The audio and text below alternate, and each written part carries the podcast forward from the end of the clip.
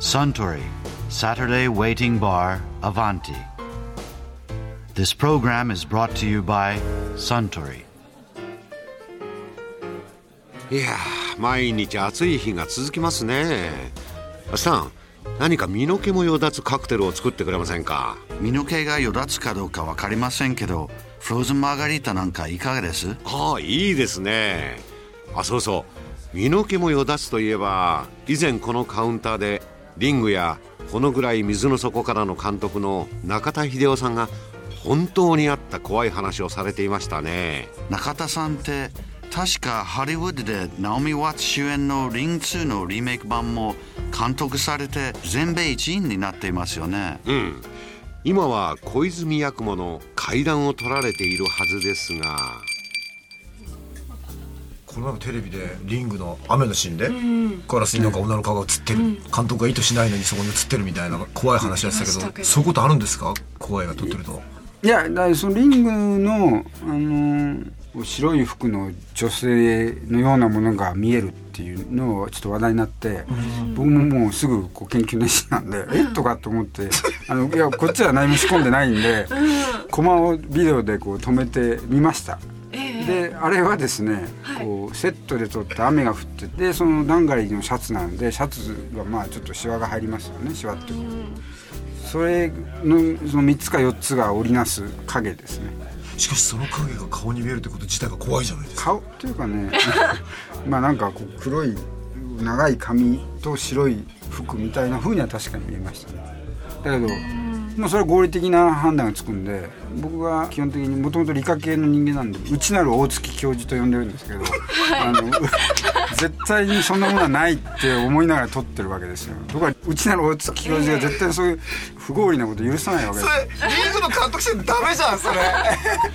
それ勝ってじゃんそんな大月教授は。えでも実際本当にないんですか？僕はリング2の時はあったんですよこれが。あったんですか？えそれは中田さんの中の内なる大月教授も解決できないようなことがあったわけ？でできなかったですこれは。え？え何どんなこと？なこれ声なんですけどとある海辺と一応言ってきますけどちょっと地名は言わないでおきます、こう岩場の海辺で撮影をやってカメラが水の中に入って、はい。こう波打ち際がこう画面の手前にあって主人公たちがこう、はいはい。ちょっと洞窟の奥へ入っていくって場面、リング2で撮った時に、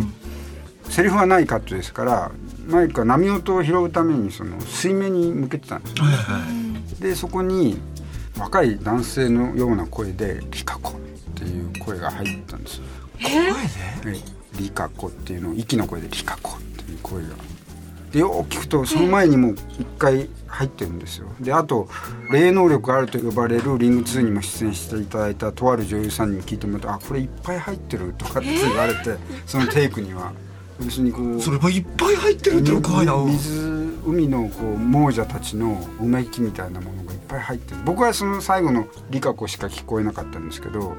それの「リカコ」だけものすごい明確に入ったんですよ。であまりにも明確に入ったんで録音の人も「おい今誰か喋ったな」って言ってでそのマイク持ってた女子の人も「ええ誰も喋ってないですよ。いやだってリカ子なんか誰か喋ったぞとかって言ってでみんなで「どれどれ?」とかって聞いたら「お入ってるよ」って。えだけど、当然だけどそれ水面の中かなり長い竿かなんかで出してんでしょ、ええそれででもそれに息の声が入ってんの、うんあのすぐ横で言ったように？そうなんです。あ本当にこう男性がなんかガールフレンドの身元で支えたみたいな。それで僕はでもそれを聞いていやこれいやちょっと月教授が勝ってるから中に、うん。ちょっと見物の人がいたんですよ、でやや観光地みたいなとこなんで、こう遊歩道みたいなのもあったんで、でいやなんか見学してた人が彼女に「言ったんじゃないの?」って本当に言ったら「いやだってマイクは水面に向かってるわけだから絶対ありえない」ってその、うんまあ、そうあれ常識にかかってないですよね、ただ実はこれは僕が一つ小さな反論を持っていて小さなちっちゃいちっちゃいお月教授なんですけどあんまり説得力ないですけど, ねうん。そこはこう反響する空間なんですよ。こう波打ち洞窟。洞窟が奥にあって、で遊歩道のこう橋が上にかかっていて、その下でカメラとマイクもあったから、まあ、体育館みたいなね、その波が岩に打ち寄せるじゃないですか、それを擬音で表現するとカコンカコンですよね。カコンカコン。それにリ に聞こえる音が偶然偶然ノイズとしてリカコン。違うリカコンがたまたまダブった説っていうのは一応僕はうちのあるお月ちっないないないない。いやこれだけだと僕は実はあのあんまり怖くなかったんですよ。ここまではまだ笑ってられたんですよ。ところがその洞窟の中で撮るっていうので照明のスタンバイで待ってたんですよね。そしたら洞窟の中に僕が座って脚本を読んでたんですよ。そしたらここのすぐ耳のすぐ近くに岩肌があってその洞窟の。今度はちょっと年配おっさんの声でこれははっきり聞こえたんですけどうめき声。言葉になんないですよ今度は。うーっとこううめいてるような人の声なんですねおっさんの声明らかに人の声に聞こえました僕には。それでただこれは僕だけだったら延長というかね。ででもおーなんか聞こえるよってその時僕本当にざわざわってなったような気持ちが、まあその理覚があったからなんですけど。でそういう時に限ったスタッフは僕を無視してあまたなんか監督がつまんないギャグかなんか言ってんのかなって感じで相手にしてくれないんですよみんな。やることがあるから。でで理由を探そうと思って沼田さんってこう年配の俳優さんが何メーターか先にいて本を見てたんですね。あ彼がきっとセリフの練習をしていてそれがこう反響して伝わってきてるんだと思ってじっと口元を見たんだけど動いてないんですよね。それあれって思ってる時も継続して聞こえてたんですか、ええ。沼田さんの方見た時も、ええ、ずっと聞こえててでお聞こえる聞こえる。でもう一回聞き直してまだ聞こえてたんだけどこれが霊現象の不思議なところで聞こえなくなる瞬間は忘れてるんですよ。で後で聞き直すとキャメラマンも聞いてたんですよね。僕の上にいたんですけど。でも勢いでブツブツとも言ってるように聞こえるから監督がほら下にいて台本見ながらブツブツ言ってないのって彼も思ってた。もう一人スタッフも思ってた。でその3人同時にやっぱ聞いてたんですよね。でこれはまあ無理やりこう大月教授生田来たる大月教授がうん。でくれば照明のジェネレーターって発電機ですね。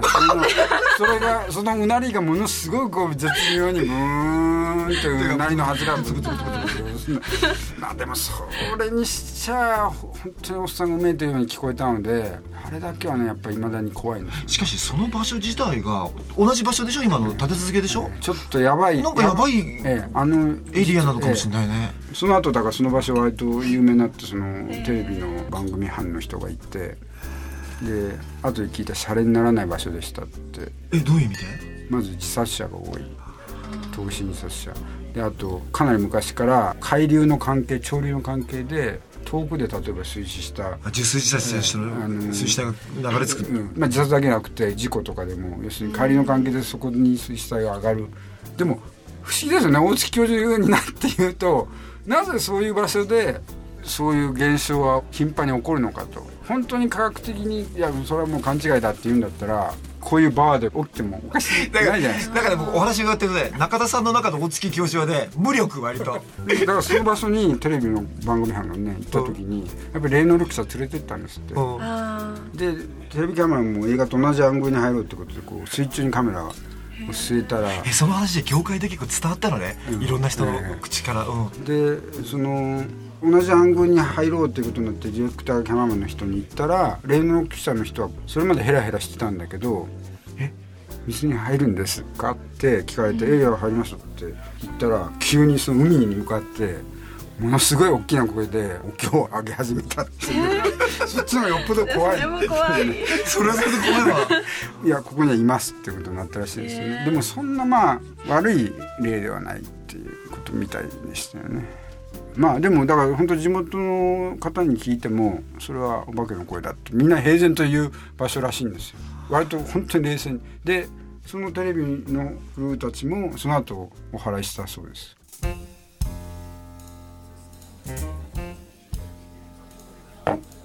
いやー中田秀夫監督のお話確かに身の毛がよだちますね。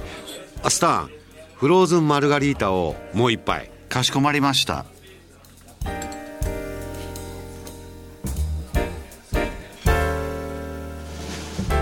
Suntory Saturday Waiting Bar Avanti.